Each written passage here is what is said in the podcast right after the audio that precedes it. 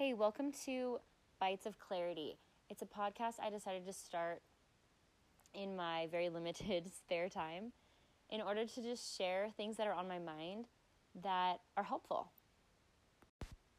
I should probably introduce myself really quick. My name is Camille McConnell. I'm 38.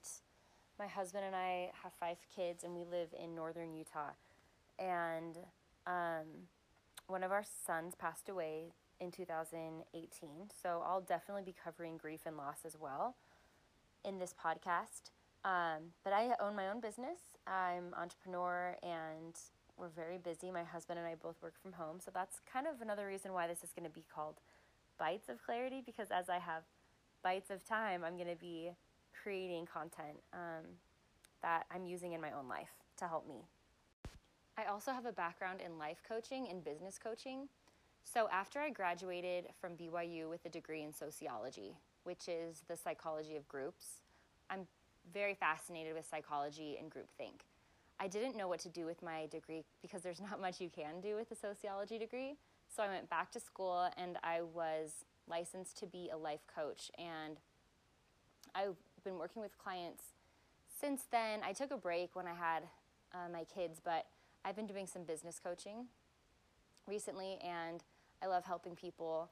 I also wrote a book back in 2010 called Stop Overeating Today that stemmed from my personal struggle with an eating disorder.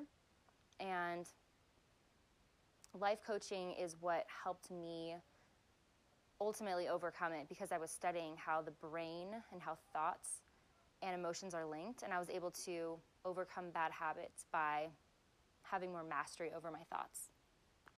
So I thought I would actually just record little snippets and piece them together. Each episode will have a theme, and as I have a minute, I'm going to create that snippet, kind of like Marco Polo app when you send your friends a little message.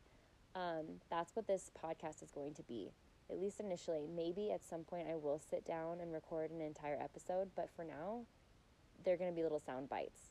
And it's called Bites of Clarity because as I receive clarity and want to share it, clarity around lots of different topics. It's going to be self improvement, psychology based content.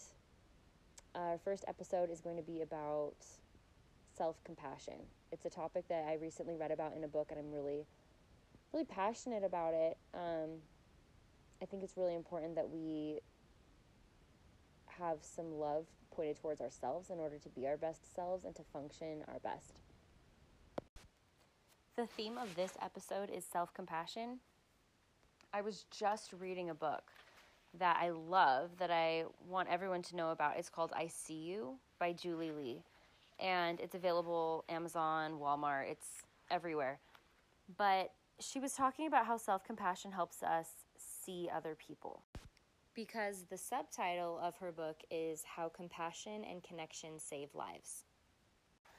So in her book she says to be human means to be imperfect we make it so much worse by feeling we're isolated in our suffering and our imperfection, when in fact, that's precisely what connects us to other people. The more we are able to keep our hearts open to ourselves, the more we have available to give to others. And then she talks about in her next paragraph how um, if she's disappointed in herself, sometimes she takes it out on her husband and she says, Rob likes it when I'm nice to myself because that means I'm nicer to him too. And that made me laugh because I could definitely relate to that. But not only does self compassion help us connect with other people, it helps us connect with ourselves. And in order to connect with others, we have to connect with ourselves first anyway. It's kind of like the first great commandment in the Bible is to first love the Lord with all your heart, mind, mind, and strength, and then it's to love the second great commandment is to love others as you love yourself. So, in my opinion, loving God gives us insight into who we are as His children. So, that gives us reason to love and respect ourselves. And when we are truly loving and respecting ourselves, we are able to open our hearts to other people because our cup is full. If our cup is half full or running on empty or on fumes, how can we love other people fully if we can't even if we're not functioning fully. So, just some experience from my life, when I was 17, I started having symptoms of fibromyalgia, which is an autoimmune disorder that makes your muscles ache, especially in my in my experience. Other people have symptoms that vary, but it's typically like achy joints, painful muscles, brain fog where you can't think clearly. It feels muddy when you're trying to think. You're really I was super tired and fatigued. Um, my senior year, after I'd already gotten my college acceptance letter, I kind of crashed and I started just doing half days of school. I missed a lot of school and I would just make it up from home because I was just exhausted. Um, and so then I got, so I got into the school I wanted to, and I got there, and I struggled really, really hard. Um, I was on medication, but the medication wasn't super effective, and I remember I was a total perfectionist in high school, by the way. Like, I mean, I was basically working my butt off in high school to get into this dream college I wanted to go to. So I had my end goal in sight and I, you know, I was excited about it. I got in. And then when I came down with fibromyalgia, when I was I couldn't hold myself to this super high standard anymore because I physically couldn't toe the line. Um, so I didn't do as well academically as I wanted to. I was basically just trying to get through each day, dealing with a lot of physical pain.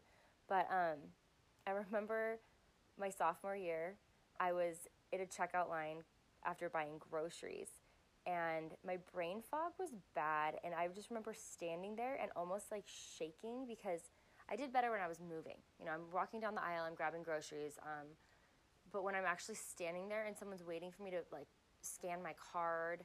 For some reason, it was I just had a lot of physical discomfort just checking out at a grocery store. It was the simplest task, but it was difficult for me. And I remember thinking like I just need to let it go. The fact that this is such a struggle for me, I just need to be nice to myself about it because I can either hate myself and make this situation even worse or I can just kind of give myself some mercy and say, you know what, it's okay. It's okay that you are struggling standing up at a checkout line. It's okay that you don't have a 4.0 GPA. It's okay that you sleep in sometimes for some of your classes and you are still figuring this all out. It's okay. Like, I decided to cut myself some slack, and it felt so good to do that. And I still struggled with all the same things, but instead of being being hard on myself, I decided to just give myself some self-care and take it easy on myself. Which made the situation that much easier for me to deal with. So, I could put all of my energy and resources into taking better care of myself instead of spending my energy beating myself up about it or giving myself a hard time okay, so this really applies um, to my situation as a mom because there's so many reasons why women, not just moms, but women especially, are really hard on themselves. I remember talking to a friend, uh, maybe a year ago, and she was telling me she had just learned something. She's like, you know, I just learned that if there's something that I'm trying to stop doing, like I think she gave the example of yelling at her kids if I'm trying to be a better mom and to not yell at my kids, if I'm mad at myself because I have recently slipped up and yelled at my kids, if I, instead of holding on to that, if I forgive myself, I'm so much more likely to be able to move forward and do better next time than if I'm still holding a grudge against myself. Because if I'm being hard on myself, then I'm spending that energy in a negative way. If I can forgive myself and try to make it positive, like I'm learning, I'm doing, I'm gonna make some better choices, then it's just like getting rid of a roadblock. And I've been doing this. I remember when the pandemic started back in March. Um, I went on a hike. I was really feeling kind of frustrated because everything had come to life had come to an abrupt halt, and it was pretty jarring And it actually was triggering. It reminded me of how it felt after my son died, how everything kind of changed in an instant. And I remember hiking this favorite trail of mine that I had hiked a lot after my son died. And just wrestling with a lot of the same emotions. Like I'm kind of just angry that this is happening, that I'm having to deal with this. This is so hard. And I remember just thinking to myself, you know what? It's okay. It's totally fine that I'm having these feelings. It's really understandable that I'm having these emotions, why this is triggering, why I'm why I'm feeling the weight of this. It's okay. And when I was able to let that judgment against myself go, it was so much easier easier for me to deal with everything else. I was able to process faster. I was able to stop feeling so stuck. Self-judgment makes us feel so stuck. And it's very it's not very productive. Like obviously if there's something that we need to change about our behavior, we're going to be feeling guilt. Oh, I need to do something differently. But then we don't want to have shame, which is different than guilt. Brene Brown talks about this all the time. We don't want to have shame that drags us down because then it makes us feel like we can't be better. It makes us feel like we'll never be better. And those aren't true thoughts, but they but shame drags us down and it takes a lot of our energy. And instead of pu- putting our energy in a positive direction, it keeps us feeling stuck. So anyway, once I was able to just let it go and give myself some slack, that I was having this big struggle, you know, back at the beginning of the pandemic, that's when I started feeling better. So, to wrap this episode up, self compassion helps us deal with things better, it makes us more productive, and it just feels good. It feels good to love yourself and to give yourself the same kind of compassion that you would want other people to give you. To treat yourself like you would treat a friend. If a friend came to you and said, Oh, I messed up, I feel like crap, you wouldn't say, Well, you should feel like crap because you're a crappy person. like, that's not something you're going to say. You're going to say, You know what? It's okay. You messed up. I understand why you messed up. Don't beat yourself up about it. So there's no reason why we need to beat ourselves up.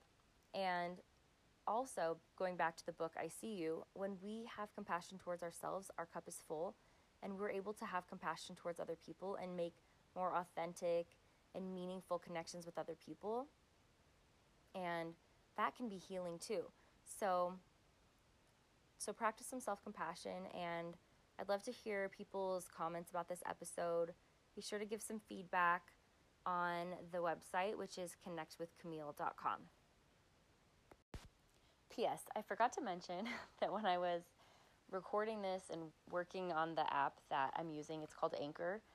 Um, this is the first time I've ever recorded on Anchor. I've recorded on my computer before uh, for a different podcast project, but I was trying to figure it out and I was struggling. And I remember saying out loud, Gosh, I'm such an idiot as I was trying to figure it out.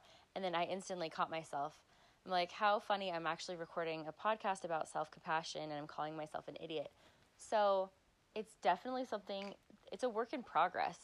And it's not like you're going to master self compassion and never deal with it again and it'll just be easy. But um, yeah, just thought I'd throw that tidbit in there because it's still something I'm working on and it's just a part of life.